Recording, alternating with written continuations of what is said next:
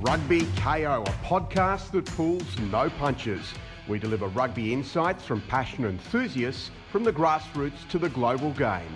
Players, punters, professionals, and partners providing uncensored opinions on how the sport of rugby can thrive again.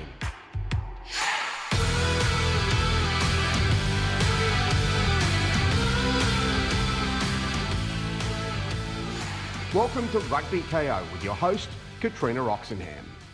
After a career in the banking and finance industry in Australia and the US, David Mortimer joined TNT Limited in 1973, becoming Chief Financial Officer and a Director of the company.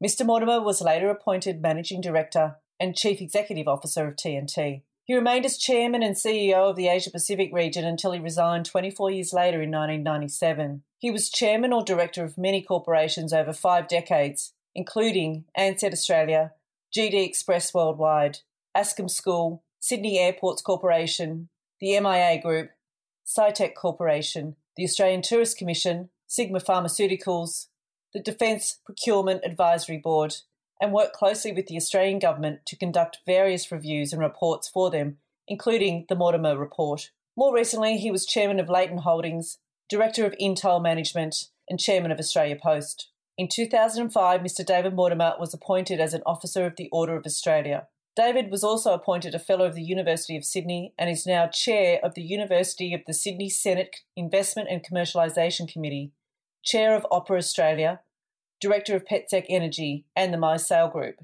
He is Governor of the Australia and Israel Chamber of Commerce and also Committee for Economic Development of Australia. He is also an ambassador of the Australian Indigenous Education Foundation. He was chairman of Crescent Capital Partners for 16 years until his retirement at the end of 2017. David Mortimer is a director of the Australian Schoolboys Rugby Foundation and is chairman of the Sydney University Football Club Foundation. He was president of the Sydney University Football Club for 16 years until his retirement in 2016.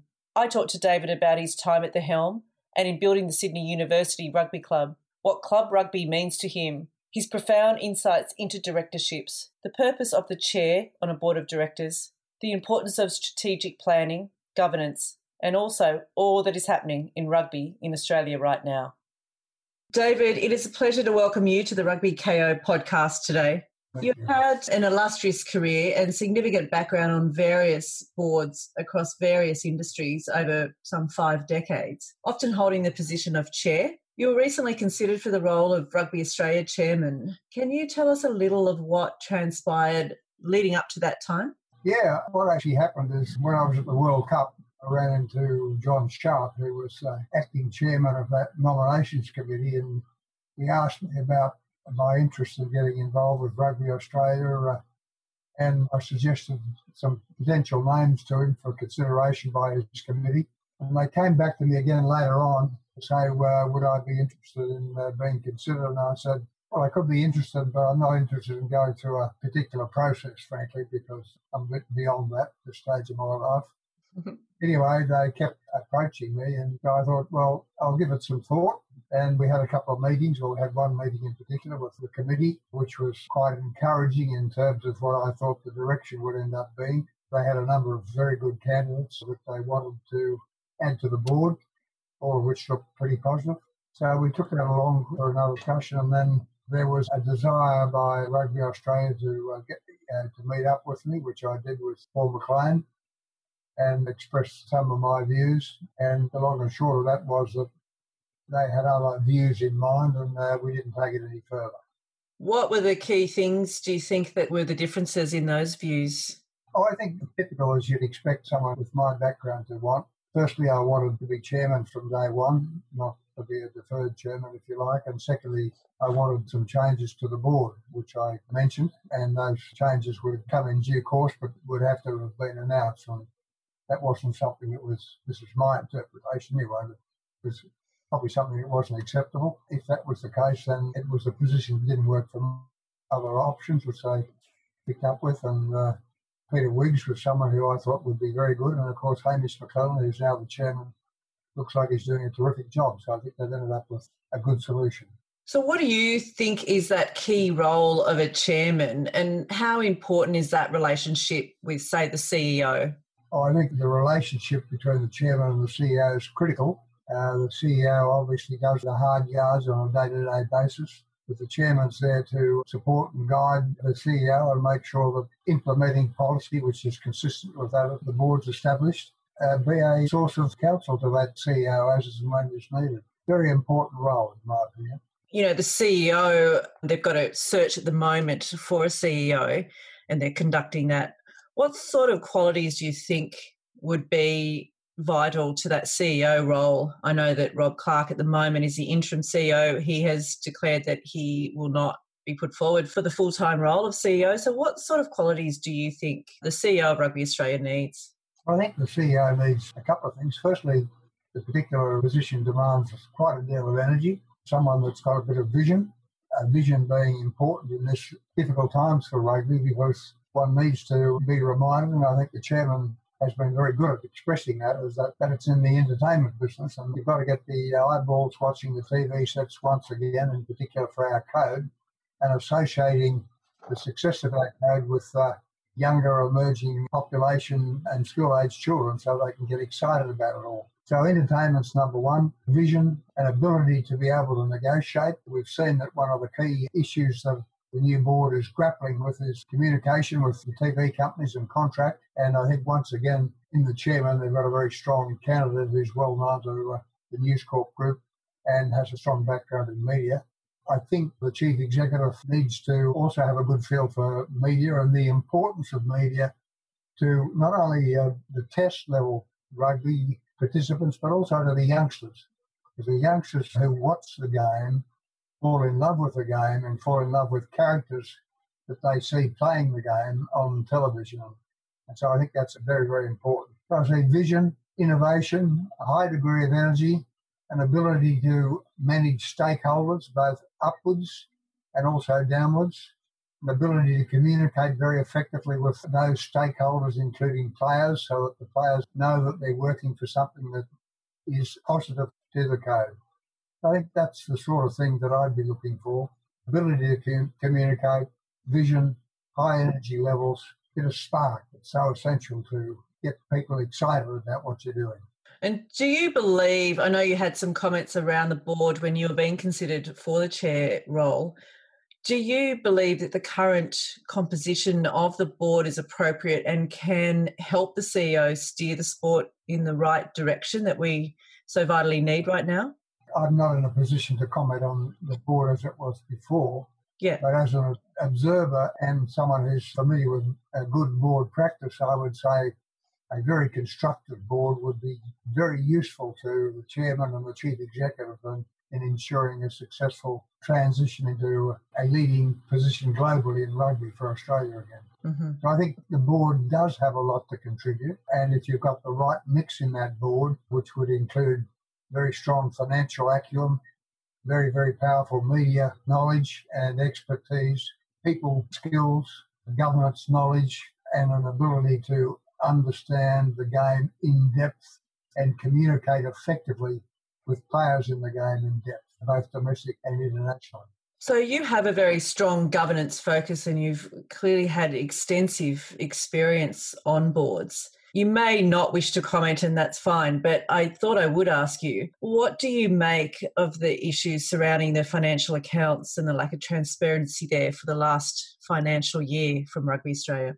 Well, again, my observations are from a distance. My first observation would be to say that I'm sure that the coronavirus pandemic has mayhem into the organisation in mm. terms of their timetable. That's the first thing. And I think that's very important. The second thing is very clearly they have had a problem with going concern sign offs, and that had to be addressed. The satisfaction, I'm sure, of the board before the board was willing to put their name to the accounts. I think that's probably fairly reasonable. In terms of transparency, I'm a great believer in as much transparency as one can possibly get. It's important that we're able to convey messages to our audience, in this case our stakeholders, about the well-being or otherwise of the affairs of uh, Rugby Australia. Uh, so I think it's important that we be very, very open about that. And I think that is positive. It is something that will help the organisation rather than hinder, in my judgment. Yeah. So obviously, at the moment, Rugby Australia is in a situation where we need to sort of pick the game up and do a few of the things that you've already mentioned in terms of being able to thrive again. What do you think some of the other, say, maybe a couple of elements that are the immediate issues that you would do, say, if you're at the reins of Rugby Australia today? What would you change or implement almost immediately? my philosophy is very strongly associated with the development at school level. I think we need to get youngsters playing again. We have serious competition in the AFL and rugby league environment and soccer to a lesser extent. All of those codes have got serious money compared to Rugby Australia, but we have to win back the hearts and minds of the youngsters. To that extent, I think schools rugby programs are very important. I and a number of senior Sydney business people uh, Sydney, Victorian, and Queensland business people have started an association coaching program for youngsters called International Rugby Academy of Australia. We launched it in November 22nd last year, eight courses in the end of January this year, all of which were immensely successful. Unfortunately, coronavirus 19 has stopped us in our tracks at least for another few months, but we're ready to recommence as soon as we get the all clear. Mm-hmm. That activity has shown us or reminded us that we can get youngsters re engaged in rugby as opposed to rugby league options and other AFL type options they're faced with at the moment. One of the things we're a little bit short of is a clear pathway. One of the roles I play at the moment is I'm chairman of the Rugby Australia Schools Foundation, which is a very minor foundation, I might add but that was established some years ago to provide funding for the Australian schools rugby teams to play international matches. That's been very successful. I'd like to see some of those schools programs extended down and extended out to new rugby schools with some funding. Modest funding is probably all that's required to get a number of schools engaged and then to start up competitions amongst those schools, which are not traditional rugby schools, so that you can start getting participants' numbers increased in the game of rugby. So that's my passion. In terms of the senior level environment, I think there's some work needed to be done, and it looks like it's being very constructively considered by the experts in terms of Super Rugby. I think that's a positive. And I think I'm rather encouraged by the youngsters coming through from last year's under 20s team. Those youngsters look like they're, uh, they've got great potential and will put the Wallabies back in the real contest level at international matches. So that's a very positive thing. But we need to keep the youngsters coming through. That to me is very positive. In terms of coaching, I think we've got some very good coaches in Australia. And I think those coaches still need to be given further development opportunities. The coach that I was associated with most recently through the Sydney University Club, uh, Rob Taylor has now gone as assistant coach or attack coach for the Leicester Tigers in the United Kingdom. So these guys are being recognised overseas, but having a little bit of difficulty being recognised in Australia.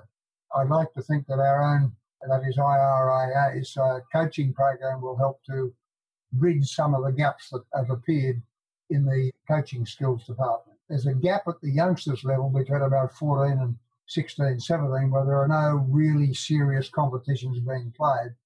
And that's when youngsters have a tendency to wander off into other codes and other activities. That gap needs to be filled. And the International Rugby Academy of Australia that you have set up with a cohort of others from around the various states in Australia, that is a replica of the New Zealand Academy, if I'm right. And it was basically designed to sort of maximise the potential of young Australian rugby players and talent and strengthen those pathways that you talk about. The funding for that, that comes from that cohort, does it? Is it funded by the governing bodies at all? I think this is one of the exciting things about our opportunities, frankly. Myself and a very good colleague, David Vasky, decided we needed to do something. He was motivated by one of his family's youngsters who was constantly being approached by other codes to participate. in One of these youngsters that's mostly talented. And we just said, let's do something about it. And so we made a series of phone calls to people both in, in Victoria and New South Wales and Queensland. We spoke to potential sponsors. Uh, we got them on board. We got endorsement from Rugby Australia. We got an association, a close association with the identical program which was established in New Zealand by Murray Mexted called International Rugby Academy in New Zealand. and we put it all together with a, a package of outstanding international names and coaches who took the programs on board or in January of this year. So we had names which included distinguished Australian wallabies such as Nick Farr-Jones, John Eales, David Campese, uh, people like Phil Kearns and Luke Burgess, a number of Australians, some New Zealanders, Andrew Mehrtens, also an Englishman who came out, Brian Ashcroft, to help with the program for our coaches, and with great support from Murray Mexted and his colleagues from Iran, New Zealand. So together we put that with great support. We raised about three quarters of a million dollars. No documents, just got on with the job. That tells you that things can be done in this country in the rugby front, but it requires energy, initiative, get up and go, and not taking no for an answer. A lot of people will say it's too hard, we can't do it. You just got to do it. And that's what we've done. Well, that's brilliant. Well done to you and everyone involved. It's exciting for those younger players now that can be afforded some direction when they hit that 14, 15, 16 year old age group. And I notice it in clubland, and most club presidents around the country will say that once they hit sort of mid high school age, a lot of those players that have been so committed to the sport do fall away. So something like this International Rugby Academy will give those players hope, give them structure, and give them a platform to be developed and move through those pathways and hopefully create that depth in rugby in Australia that I think has been lacking in those junior youth years for some time. Well, that's right. And I think to some extent that's a result of funding. But we need solutions now. We need to get these youngsters back engaged. And by the way, I mean, we haven't discussed it, but I'm a big supporter of women's rugby too. I think the, the women's seven program is outstanding, and the women's 15 program is also outstanding. And, and getting the women involved is so important in terms of their playing skills, which are quite exciting to watch, in my opinion, but also because it engages a whole set of new spectators for for the code at international level. And as those players become more familiar with the rules of the game, it becomes easier for them to understand the televised interpretations as well. So that's a very, very important part of the go forward for rugby in my opinion. I agree with you, and I was moving to that um, in relation basically to your connection with Sydney Uni. So you're at the helm of Sydney University for rugby club for 16 years. Many people would say you're instrumental in basically turning the club around and assisting uni in becoming arguably one of Australia's strongest rugby clubs, particularly at that premier rugby level. I know during your tenure you're able also to field some junior rugby teams and extend it to representative teams in the state championships now in New South Wales and also it has a particularly strong women's program. Can you tell us over that 16 years what you did? Because I can see the similarities with what's happening in rugby today. You took it and you grew it, and now it is strong and thriving. What did you do there at Sydney Uni? Well, firstly, like all those things, it's never ever one person. I've stepped down as president. There have been two very competent and successful presidents that have followed suit and the tradition has been continued, I think, very effectively. What we did is we focused again on youth. We focused on a very, very strong Colts program. And we supported those Colts as they worked their way through grade. We didn't go about importing players, although there were one or two who did come, came to us through our Colts program. Where we had exceptions, we made a point of making sure that those players coming in, and the one that immediately comes to mind is Berrick Barnes, mm-hmm. who moved from Queensland to New South Wales.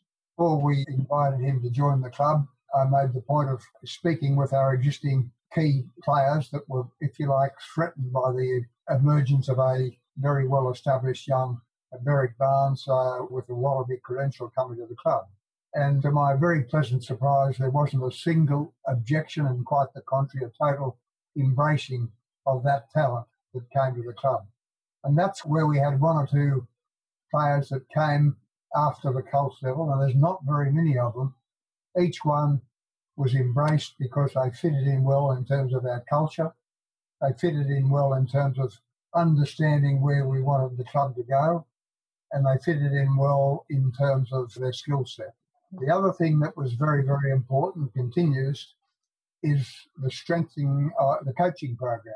And once again, a strong emphasis on high quality coaches at the Colts position. We thought the most important coaching position after first grade was, of course, Colts 1. The result of that is we've won something like 16 club championships in a row, which is quite phenomenal. And it's all been based around solid culture, no politics, no nonsense, get on with the job and make sure that we retain our talent. I should also mention the other thing we've done. We established a Friends of Sydney University group, which has a mentoring program for our young players and helps them in terms of their career prospects once they finish their rugby experiences. So they've been the key ingredients for our success. Yeah, that's brilliant. You've done a lot of wonderful things there at Sydney Uni. I'm sure they were sad to see you go. But I know you're still involved there with the foundation, Schoolboys Rugby Foundation, which is also a wonderful initiative. Can you tell me, in many of your appointments, like the Sydney University Rugby Club, TNT, Crescent Capital Partners, you've committed many years to those roles, and that's provided a platform, I believe, for growth, stability, and direction for those entities. Is that what Rugby Australia needs right now? Some longevity of commitment in those key roles? I think you need to be passionate about what you're doing and you've got to be able to commit and see that your commitments are properly executed by your team that you've assembled in the organisation. I sense that the Rugby Australia board now has a strong component of the right chief executive uh, to fill the gap that uh, will be vacant when Rob steps down And I think they'll uh, have a successful program. There's been an advisory board set up in a bid for the 2027 Rugby World Cup, hoping to be held in Australia. It's been suggested that plentiful resources will be thrown at this bid with the hope that it delivers a financial return to the sport in Australia. Is this where Rugby Australia, do you think, should be immediately spending its resources for the Rugby World Cup in sort of seven years' time? And is that where that advisory board and others involved should be focusing its efforts to revive the game, do you think? I can only speculate. I don't know the details. It looks like a very powerful advisory board, and that's positive. I would hope, but I don't know, I would hope that most of them are doing it out of a love of the game rather than for money and that it's not costing Rugby Australia too much at all. That's what I would hope, but I don't know. Mm-hmm. So you think it would be a good thing, though, for us to host the 2027 Rugby World Cup? Yes, I do. I think it would be terrific because it gives us a goal to strive for, and it's a very, very significant goal.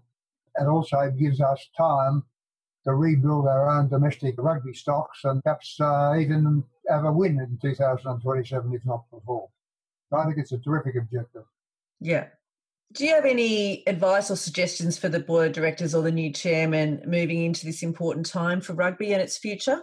Well, the only thing I'd say that has not already been said is remember it's an entertainment business. We have to engage with the public. We have to have adequate television coverage so that the public can see it and love our game. I have a sense that that's very much on the agenda by the new chairman. He's got a very strong media background and I think that equation right, then they're really in good shape. It's going to be a tough, uneasy road, but the television rights are very important, not only for the money, but, but more importantly for re-engaging with the public. And I think also the work that's being done on reshaping the Super 15 program is critical. It needs to be made more, if you like, entertaining for the public. I sense that the board is well aware of that and they're trying to do something about it. So I'm very encouraged and be strongly supportive of those initiatives. Mm-hmm.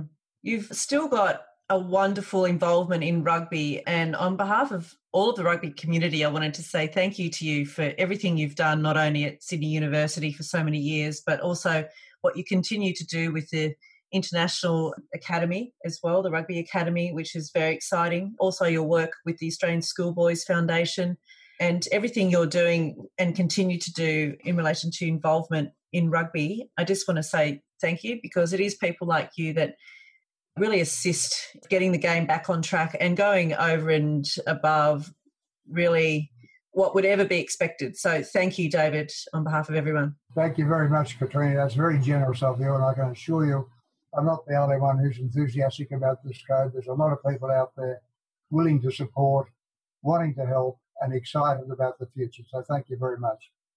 You've left a profound legacy. It's very much appreciated to chat to you today. And again, thanks for your continued commitment to rugby and all its success. Thanks, David. Wish you well. Pleasure. Thank you very much, Katrina. Thank you for joining us at Rugby KO. Any comments or insights, please send to katrina at rugbyko.com. For show notes and more about all things rugby, head to our website at www.rugbyko.com. We look forward to your company for our next episode of Rugby KO.